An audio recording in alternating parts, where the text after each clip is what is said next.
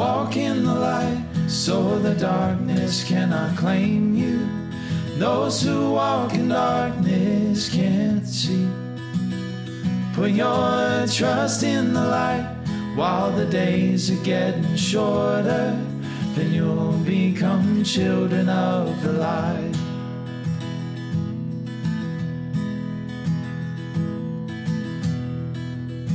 Well, hello, everyone, and welcome back to the Principal Thing podcast. I'm John, And I'm Brandon. and we are back after an extended absence. It's uh, one of those deals where we came back and we were super excited, and then we dropped off the map again. So, Brandon, what have we been doing? Honestly, we've been trying to get back in the swing of church and ministry. Uh, we had taken, obviously, as many of you probably have as well, an extended, like seven or eighth month break from stuff. And so we've been trying to figure out how to manage all of that and come together as a team and a staff and a church and and kind of redevelop all of that.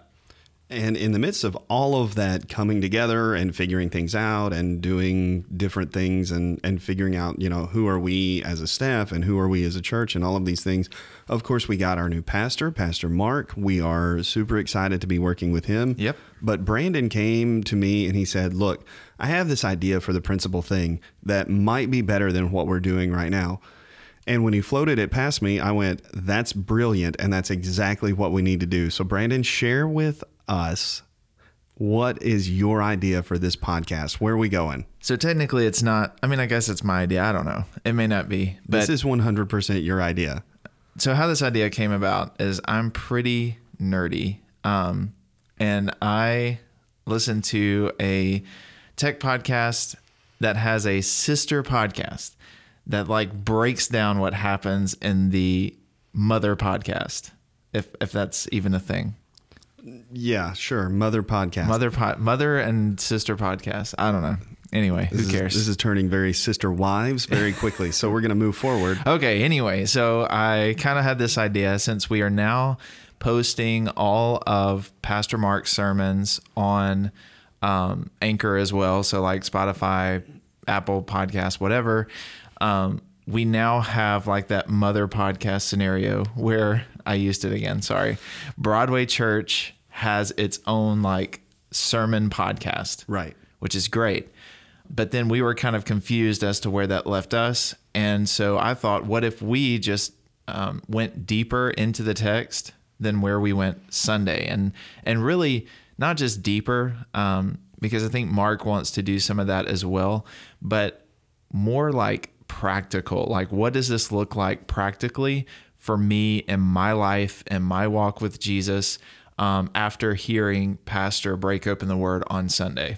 Right. And I'm really excited about this because our whole idea behind the principal thing has been that the principal thing is the Word of God. And we've talked about a lot of different things and we've tried to tie it back to the Word of God. But let's be honest with ourselves, that has resulted in some mixed success.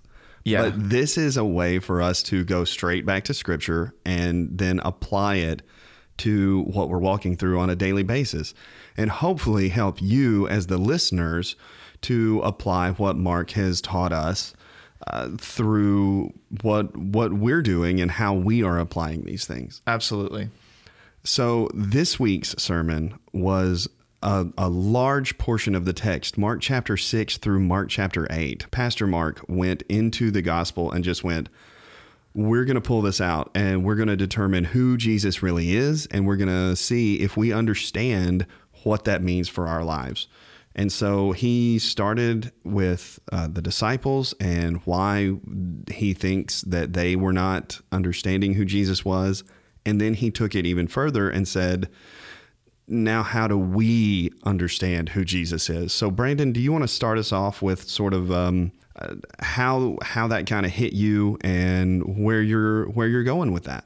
For me, and when I was, you know, sitting in the service, and I know John, you were upstairs with the kids in the sermon, but like when I was sitting there, really trying to think through what he was talking about, and even during planning last week, we talked about the disciples not understanding, even though they were literally in the presence of the Son of God who is performing all of these miracles and doing all of these incredible things.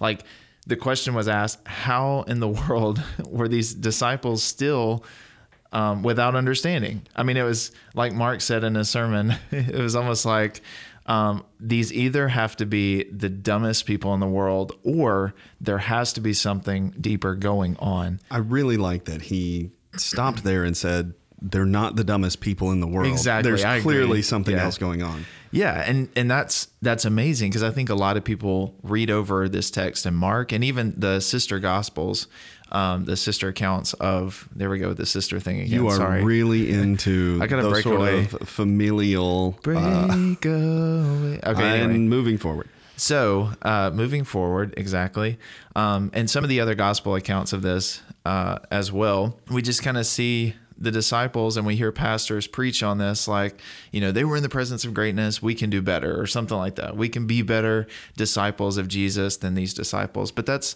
that's not that's not what it was about at all. And I love um, Mark kind of started us out with two of I guess some of the most well-known miracles in the Bible, I would say. And that's where Jesus fed the 5,000 and also when he walks on the water coming out to the boat where the disciples were freaking out because of the storm.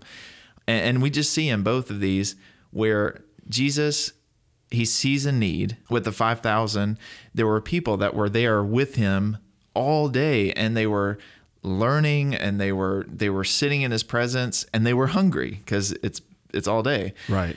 and the disciples are like should we send these people away? And jesus is like no you give them something to eat. You know i can see where people go astray here and think like that is so disappointing. I'm so disappointed in the disciples because they they're in the presence of greatness they've seen him heal and cast out demons like they he just cast out a demon i'm pretty sure. And like Yeah. um and he he heals jairus's daughter and the woman with the the blood issue. And i mean they're witnessing all of this but yet they're still just like this this can't happen. This is impossible. And then what happens? Jesus performs this miracle and he meets their needs so much so that the people were satisfied fully. So, like, they had eaten their fill and they had leftovers. And the disciples are just like, what just happened? you know? Yeah, they're very surprised. Um, but then the same thing happens when they're out on the boat. Jesus is like, why don't you guys go over across the lake and I'll meet you on the other side? And Jesus is like, I just want to walk on the water. You know, I just, I'm going to walk over uh, because I can, because Right. Messiah. Absolutely. And the, the disciples are struggling because of the wind and, and they're fishermen. So they should know, like, they're, you know, they're in trouble if, If they're struggling. fishermen are struggling on the sea. And so Jesus just walking along and he's like, out of the corner of his eye, he sees them struggling and he's like, ah, should probably help them. And so he walks over there and the disciples, they're um, like, they're shocked. They think it's a ghost. Right, Like yeah. it's, it's impossible status again. Um, but anyway, Jesus gets in the boat, calms the, the wind and everything. And they're just like, what is happening? And this verse, that Mark uses um, in his gospel. It says, chapter 6, verse 51 When Jesus got into the boat and the wind ceased, and they were utterly astounded, so they were shocked, for they did not understand about the loaves. So, referring back to the previous uh, miraculous event, but their hearts were hardened. They had hard hearts. Yeah, I like that Pastor Mark identified five different scriptures within this uh, w- within this group, this this these three chapters. He identified five different scriptures where the disciples had trouble uh, knowing who Jesus was or understanding what Jesus was doing. Growing up in a small Baptist church and then attending several small Baptist churches as uh, a young adult in, in college and, and starting a family, I always heard, you know, the disciples they they only had the the Old Testament to deal with, and so they weren't they they they just they didn't have all the information. They had Jesus right there with them, but in the moment, you know, in in, in the moment, you just don't always hindsight is twenty twenty. Sure. Right. And and so the whole idea is we're smarter than the disciples because we have the entire story. Yeah. They only had part of the story. And so that's and I love that what Mark did is Mark Mark built on that. He didn't say they're struggling because they only have part of the story. He said they're struggling because they're only using part of the story. What he said, what what what Pastor Mark pointed out to us is Jesus's identity and mission are both revealed in the Old Testament. Yeah. In the law and in the prophets. But the disciples, because of the traditions of their elders, because of the way that they had been taught, were only focusing on one half of what the Old Testament teaches about Jesus. They're focusing on the half that gets them out of trouble and puts them back on top politically. And and so what what Pastor Mark points out here is is their hearts are hardened because they're focused on the wrong thing. They're looking for the wrong Jesus. Yeah. And I like that Pastor Mark so so then he asks so what is our view of Jesus? So who who are we looking for? That was actually uh, that that was something that as I was as I was listening, as I was taking notes, I had to ask myself like, what is my view of Jesus? Because hindsight may be twenty twenty, and we may have the whole story, but as Pastor Mark illustrated, we still have some really faulty ideas of who Jesus is and and how he interacts with us. Absolutely. And it's so hard. I keep going like back to this in my mind when I'm when I'm thinking through this and praying through this exact same thing. Like, you know, when you see Jesus ask the disciples later in I believe chapter 8 when he says, "Who do you say that I am?" and Peter answered, "You are the Christ." Um, today that just has so many definitions. And honestly, living in the information age, we're at a place where we can see everyone's image or picture of Jesus on social media. So, like Facebook, Twitter, Instagram. I mean, you can see like blog posts or read books or articles from the Gospel Coalition or Christianity Today or wherever you uh, you read these things, and in all of these things, you see pictures of who people think Jesus is. Yes. And they're not always accurate. In fact, most of them are probably inaccurate to a degree. Well, it, it it's funny that you should say that because all of us come to Jesus with our own baggage, right? So all of us come like we come as as Baptists, we come with this sort of uh, fundamental evangelical baggage. And and so we have this idea that Jesus is here to free us from legalism, but once he's done that, we've got to follow the rules. Well, it's like we're enslaving ourselves to our own version of legalism. So we're that's ex- like, yes, we're, yes. we're shattering the chains of one brand of legalism to accept another chain of legalism. Right, right. We we take off the first set of handcuffs to put on a second set of handcuffs that are even uh, that that bind us even more tightly. And I like that. What one of the things that Pastor Mark I, he didn't ask this explicitly. He asked it implicitly through what he was speaking about, and I wrote it down in my notes. What is my tradition? because he said there there were three things that Jesus challenged in uh, just in chapter seven. Here, he challenged the the traditions equality with Scripture, because throughout. Uh, those 400 silent years between Malachi and Matthew, Yeah. the tradition of the Israelites had sort of taken over the place of Scripture. The Talmud was written, and there were a lot of things that people did and that that that were expected of them in terms of Well, religion. The sects of the Pharisees, the Sadducees, the Zealots, like all of these different people. Who they they had split and coming up. splintered yeah Yeah. and then he challenged the false understanding of the human heart how there were people even in scripture here who thought that well everyone's inherently good that was one that i just when i look at that i see that everywhere now everyone around us in the united states seems to believe that you're inherently good. You are born like we're a good born person. good, but Which- yet we make mistakes. which is something. a, well and some people say not even that you're born good and you make you make mistakes. It's just you're born good and you live differently. It's not a mistake for you to live that way. You're just different. Oh yeah, I mean, I'm yeah, I'm not talking about like I guess the Oh, you're you're just saying inside of the inside of the church. Like I'm looking at I was looking at inside the church. Yeah, like I can see people saying like, "No, I think we are actually born good, but we make mistakes that cause us to become sinners." right, right, which is unfortunately, completely opposite. inherently, which means inherited from a geneal genealogical line. That's a big word. that sorry. is.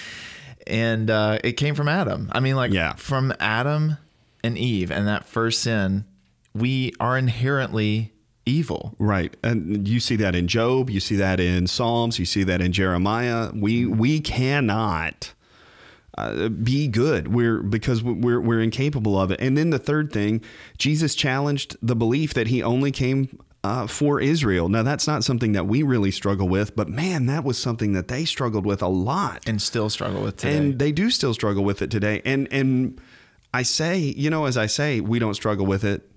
We do though, don't we? We have this idea that Jesus has only come uh, for America, or he's only come Yeah. for the Baptists, The American or he's church. only come for the American church, right? the real church. Like we have this idea that Jesus has come for us, and then he's going to use us because we are his true children. He's going to use us to reach everybody else. Yeah. Like we have this idea, and Jesus challenges it here in Mark chapter 7, verses 24 through 37. And and so I, I wrote down Jesus challenges these three things, and I wrote down, well, what is my tradition? What is the tradition that I have that Jesus is challenging that I'm holding on to? Because I think that what the text brings out, I think that what Mark showed us is that in these three chapters, Jesus showed who he is and he showed what he came to do. Those were our two points, right? Who he is and what he came to do yeah. his his person and his purpose and and all of that comes from that thesis statement in Mark chapter 10 and verse 45 the son of man came not to be served but to serve and to give his life as a ransom for many. So what then you know what what do i think who do i think jesus is and what is my tradition that he's trying to shatter? Like i think that's something that every single one of us has to answer those two questions Yeah. from this text. Well, I mean, we have to ask ourselves as if Jesus were asking us, Who do you say I am? right. Every Yes. single day. Because unfortunately you know being inherently sinful you know even day to day our version of jesus can change. Like we and and honestly i think back to um was it james that said work out your salvation with fear and trembling? Uh, yes. We'll say that so. We'll research it's look. almost as though we don't have bibles right i know here we in front do of us. Anyway keep talking. I'll find it. work out your salvation with fear and trembling. Oh no that was paul. Uh, he said it in philippians. Oh, okay there we go. Sorry. Yeah i was like james? No. James said faith without work is dead. Hey, there you go. But no, work out your salvation with fear and trembling. It's almost like that is what I that's when I see the context of that verse is like day to day, who is my image uh, of Jesus or who do I say that Jesus is? And and not just like in my life or in my perspective, but who do I agree that Jesus said he is? right because jesus' identity is not up for debate It's not relative. Right. He he is the Son of God. He's the Messiah, Jesus the Christ. is always unequivocally absolute, absolute truth. Yes. And we unfortunately work in relativity. That's that's how our minds work. We do. We do. We shade everything. And we we say a lot that we're well, I'm a very black and white person, but the truth is we're very black There's and white something- when it comes to other people, but when it comes to ourselves, there's all sorts of different gradations. There's something out there that one of us is like, "Ah, yeah, that's a gray area. you yeah, know? uh-huh. All of us have that I one could do this a little bit differently, and it- Right. I think it fits into my view of Christianity or whatever. Yeah, absolutely. All of us have got that. And and the reason we have that is because the heart is deceitful and desperately, wicked. Who can know it? right, not us, that's for sure. But Jesus can because he's the Christ And is absolute truth. and he came to give his life as a ransom for many. yeah. And so, you know, so so those are the questions I think that uh, out of this sermon I'm coming away with like what is my view of Jesus? And like you said, what is my view of Jesus today? Yeah. And not even like who, what is my view, but who do I agree that he is? I really like that Yeah. phraseology. Who do I agree that Jesus said he is? Right. Like today, you know, depending on, and, and even you say it's a day to day thing, man, it, it might even be like just a, a, a moment by moment thing. Like right now, in the midst of recording this, I agree. Jesus is 100% the Christ, the Messiah. But later on, when my when my children are challenging me and I want to lose my temper, maybe Jesus just turns his head a little bit and he's just a really nice guy who taught me to be nice to my kids, and he won't see when I lose my cool. Now, that's obviously not who Jesus is, and that's not who we're saying he is, but that is something that we all kind of have Yeah. to work through. Practically, we have to think that through Absolutely. day to day. And and then what is what is my tradition? So like I, I and that's something that everybody has to ask for him or herself. Like I can't say what yours is or or what the church's is. I can only say like what is mine.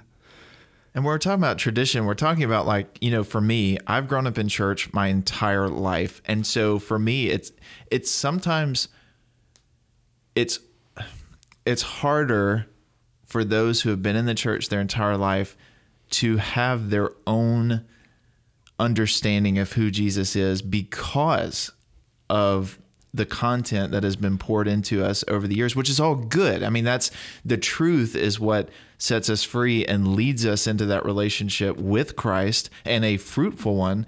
But sometimes it can also be hindering if we are, you know, stuck on that tradition or that view of what we've been taught Well, by sinful people. Is your is your tradition of Jesus flannel board Jesus wearing a purple sash with long hippie hair, or is your tradition of Jesus uh, a man who would not turn heads? is, a that man. your, dis- is that your tradition? well, that's a tradition. Oh, okay. uh, that's that's not for clarification's sake. That's not what is being taught upstairs to children. Like, what, is, what tradition is that? Well, but no, that's no. I- a- I got you. I I mean, it's a it's a it's a Baptist tradition for sure. Flannel graph Jesus, come on, man. No, you didn't do flannel graphs. I don't think I was alive then. I feel so sad for you right now. yeah, I don't know what you're talking about, but that's okay. I mean, I'm sure that there. I was in the WWJD Jesus. Oh yeah, okay, yeah. That was a that was a big movement. Like, what would he do? I don't know, but like, is it about what we do or who we are in Christ, or is it you know is is that what Jesus called us to do? Is say what would he do in all circumstances? Yeah, he probably did. I, I would say, yeah, that's probably actually pretty close. Yeah. but That's true. anyway, But- we're just saying there's so many I mean, teachings yeah. and and we just have to be careful There are a to lot- make sure that what we've been taught is scripture. Right. And not just something that somebody said that was really trendy and cool at in a season or age right. that stuck with us. There's nothing wrong necessarily with fads until a fad becomes something that we're holding on to and it usurps. and it usurps the position and the authority of Jesus. Yeah, Because and his word. Right, absolutely. Because what I what I wrote down at the at the end of Pastor Mark's sermon, he said, Jesus did not come to enrich your life.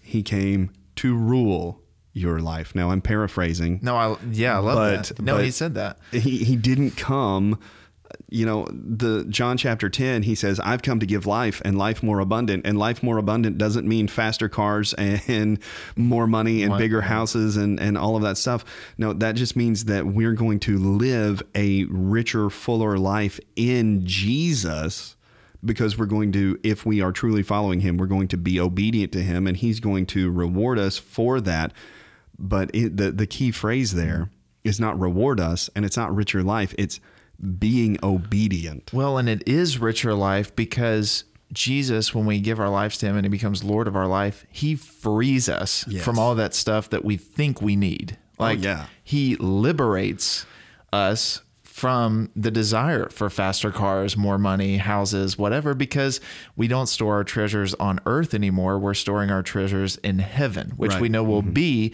forever. Here, it's just temporary. So Jesus is trying to wake us up to that fact that this is all temporary, and what we store up here will eventually just be destroyed. right absolutely yeah Um, so, I mean, that's definitely the person of Jesus Christ. So when we come back, we're going to talk about his purpose. Why did he come? What did he really come to do? See you in a minute.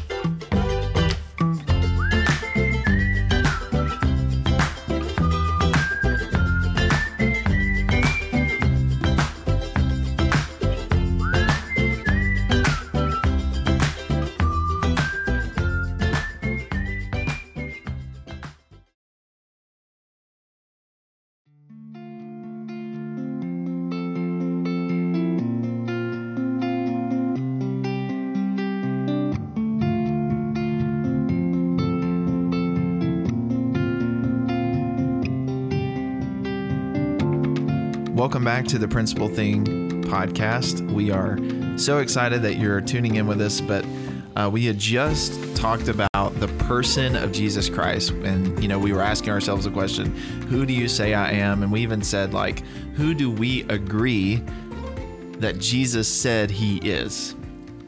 And, uh, some really good thoughts on on that you know not leaning into tradition and culture but really looking to the scriptures to um, to not form our own opinion or tradition or vision of Jesus, but actually identify ourselves with Jesus and try to understand who he is. Yeah. Yeah.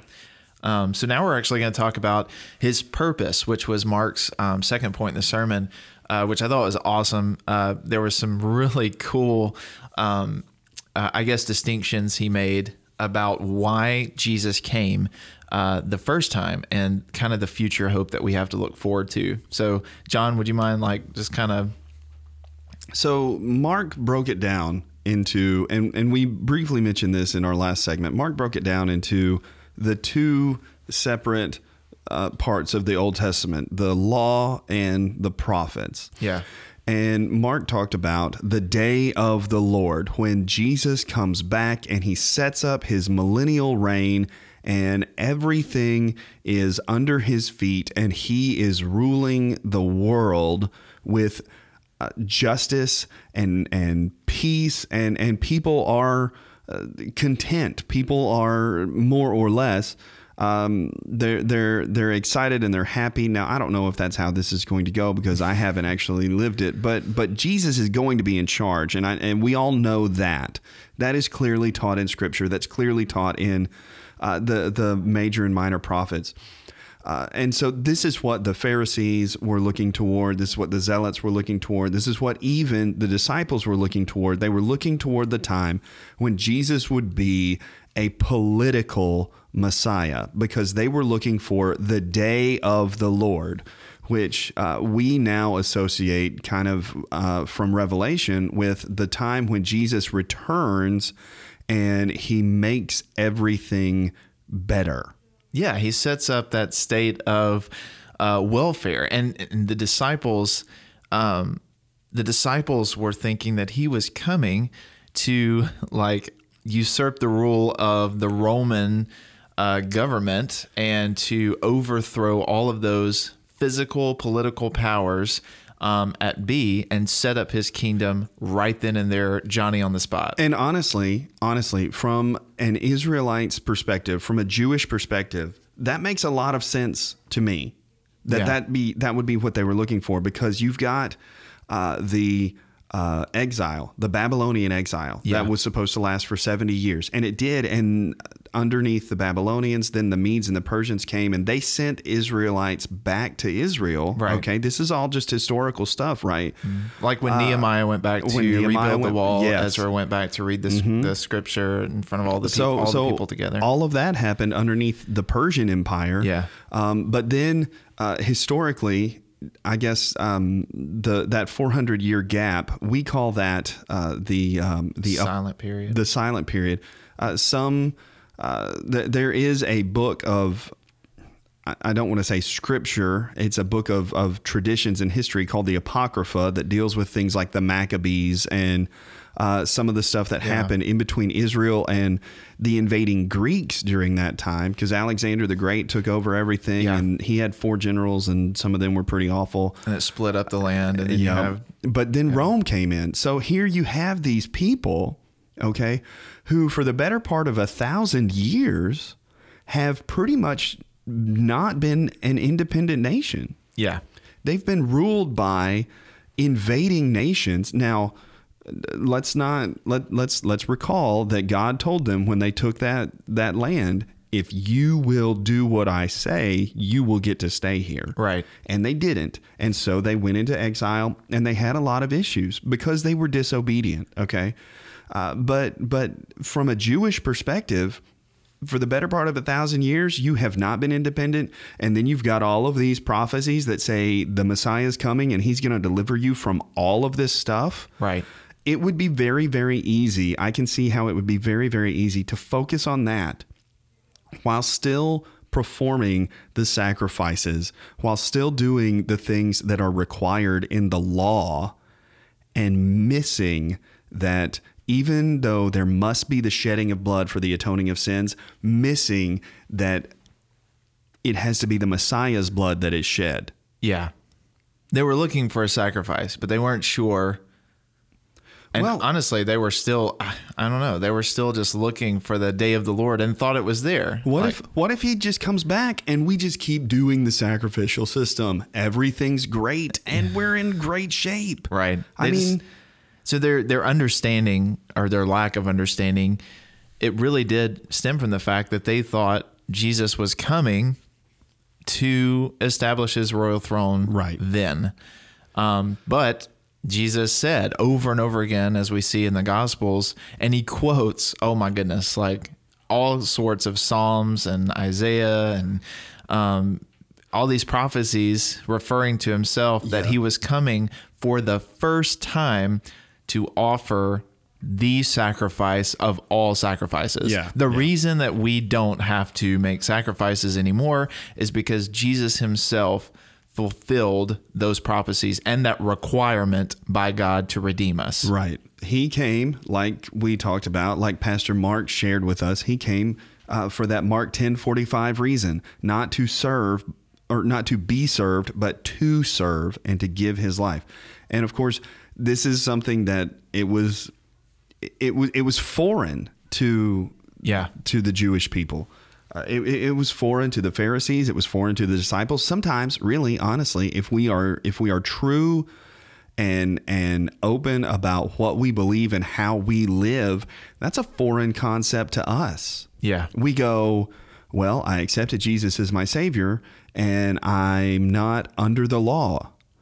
And we sort of ignore where Paul said, well, you shouldn't sin so that you get more grace. We just go, well, I've accepted Jesus and I'm Right. not under the law. I don't have to do these things, you know.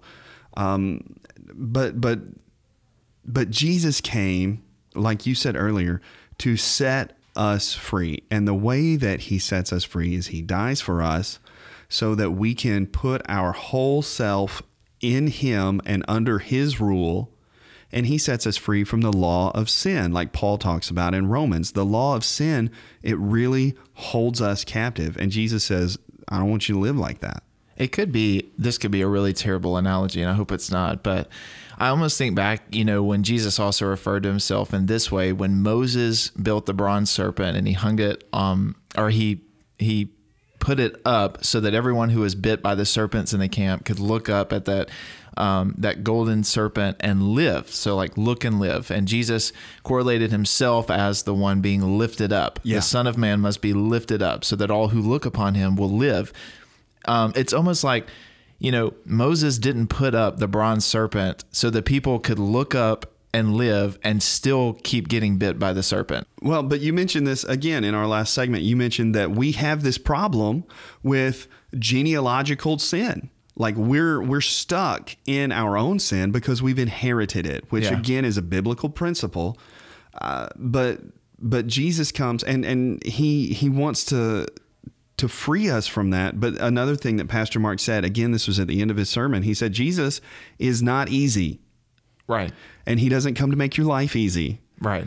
Um, but he, but he, but he does come to make your life better. And I think that phrase, while it is true and accurate, is where we get hung up with what Jesus's mission is, what his purpose is. Well, it's like what his better looks like and what our better and looks that's like. and that's what two Mark, different definitions. Mark talked about that at the beginning of his sermon that if we define words differently, we're not communicating with each other. And we do. Right. We have defined better as materially better, and Jesus has defined better as spiritually better. And the two definitions do not line up. Well, you know, and it's not even, I would say, you know, it's even broader than materially. I mean, if you talk about like, yes, materially, but you're also talking about physically with like health or mentally, uh, emotionally. Like we think Jesus, you know, he's going to make us feel better. Like Right. we won't have to go through sorrow or pain here on the earth. We'll be, you know, we'll be healthy. We won't be sick anymore. Which or, is such, I mean, Isaiah says that he was a man of sorrows who was well acquainted, well acquainted with grief. So, and and Paul tells us Yeah. that we will get to suffer the same way Christ did. And- yeah. I just I don't understand sometimes how, and and really, I guess it is, it's two things. It's um, it's it's reading without understanding the thesis.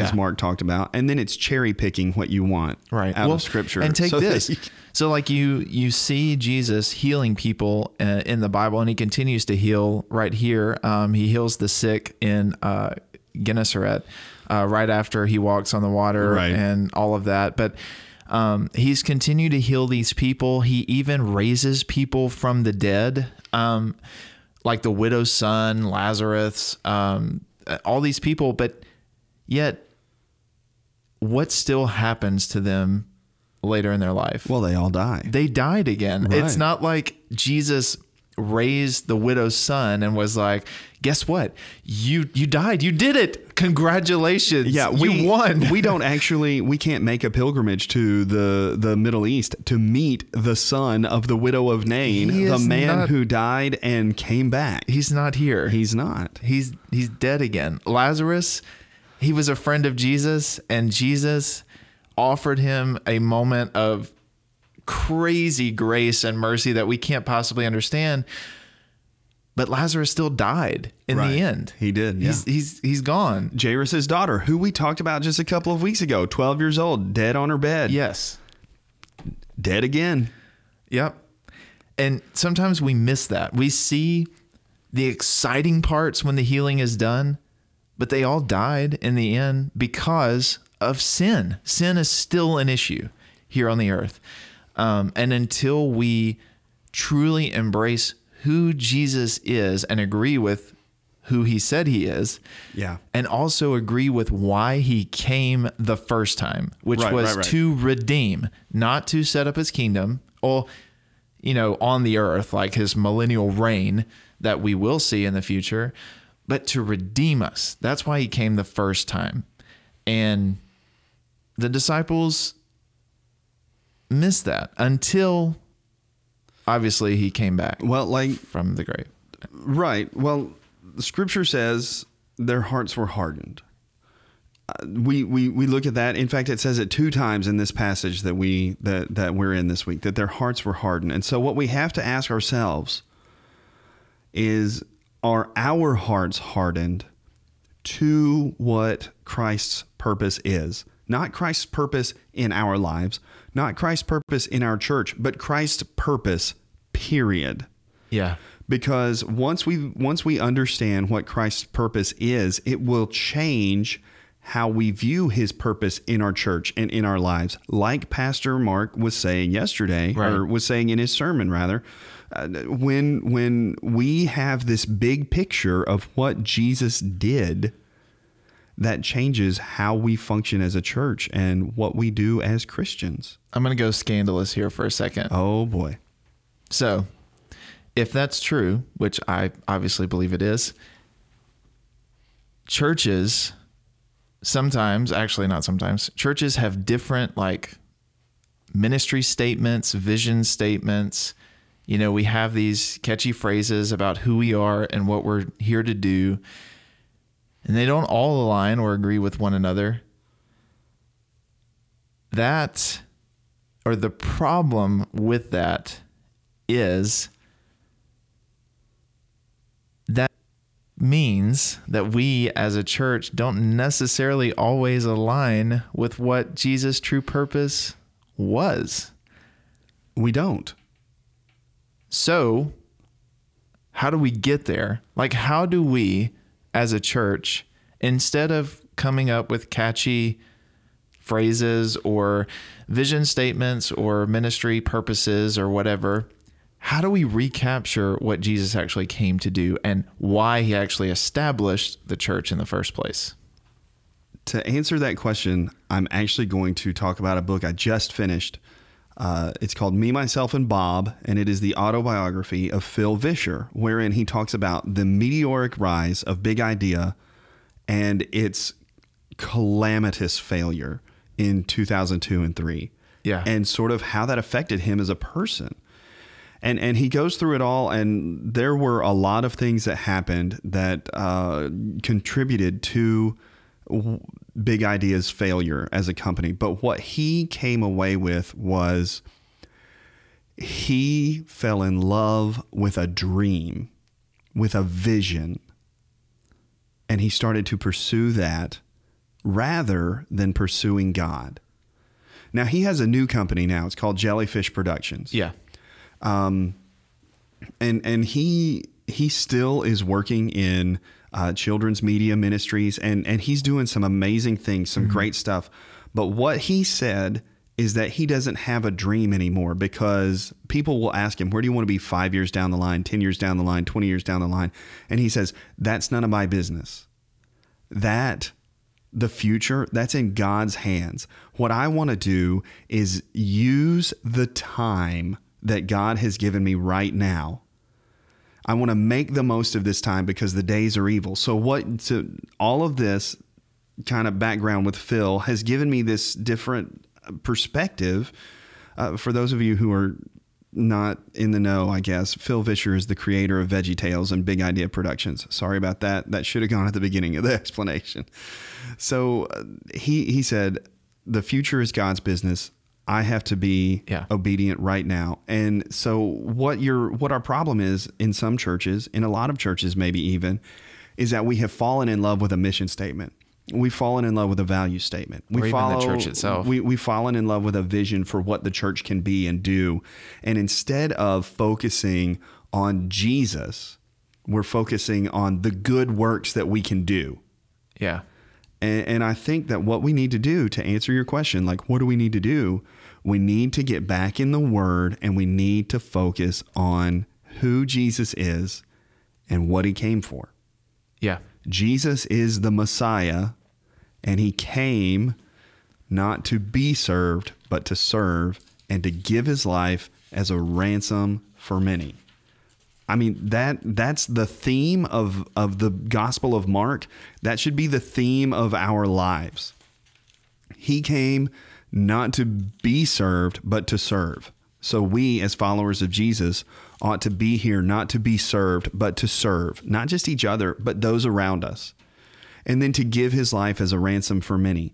Now, obviously, we're not probably going to give our lives as a ransom for many, but we should be so sold out. And and hear me, audience, this is a struggle that even we as pastoral staff have. But we should be so sold out that like Paul said, we we give our lives poured out as a drink offering for others. Well, like the disciples were sold out. Like right here, you can see the moment in Acts chapter 1 when it clicks. You see the disciples are beginning to understand, and Jesus is alive again. Um, he's about to ascend. And it said uh, in Acts chapter 1, verse 6 when they had come together, they asked Jesus, Lord, will you at this time restore the kingdom to Israel? Right. So they're like, oh, this is it. Okay, you just rose from the dead. You- you- it's happening right now. You did the first thing, so now you'll do the second thing. And Jesus is like, it's not for you to know times or seasons that the Father has fixed by his own authority, but you will receive power when the Holy Spirit has come upon you, and you will be my witnesses in Jerusalem and all Judea and Samaria and to the end of the earth. Witnesses of what? Witnesses of who he is And what he came for. and what he came to do. Yep. And and that's it. It simple gospel, simple purpose, Right. simple message. Mm-hmm. That is all we are here to do. and and we are so so I, I am so so prone to complicating that i don't want to say we because i can only speak for me, myself but i am so prone to complicating the simplicity of the gospel and Yeah. making it more than what it, or, or, or trying to make it harder than it is Yeah. Well, we think, you know, we think, unfortunately, and this is kind of where pride uh, fits into things, but, you know, there's a part of us that thinks we can add to or, you know, we can embellish or, you know, yeah yeah put something into the gospel to make it uh, cleaner or more polished or more visible. I mean, there are things that we think we can do uh, to kind of make it something better. Right. But it isn't. I mean, the only thing that we can do is just preach the simple truth of Jesus Christ. Right. And that is really all that we're supposed to do. Yeah. That's that's it's it's not just that it's the only thing that we can do, it's the only thing that we're called to do. Yeah. We're called to preach the truth of Jesus Christ. Nothing more, nothing less. Who he is and what he came to do. That's it. Amen.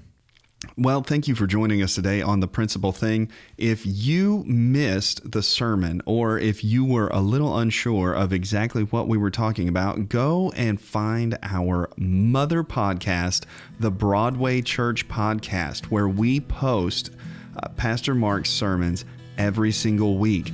And what we do on The Principal Thing is we just dive in deep to the truth that Pastor Mark is bringing out of the scriptures go listen to that because it's pretty integral to what we talk about, and then come back and join us for a discussion of what we learned from what Pastor Mark was teaching us. Thanks very much for joining us, and we will see you next time. Walk in the light so the darkness cannot claim you. Those who walk in darkness can't see. Put your trust in the light while the days are getting shorter. Then you'll become children of the light.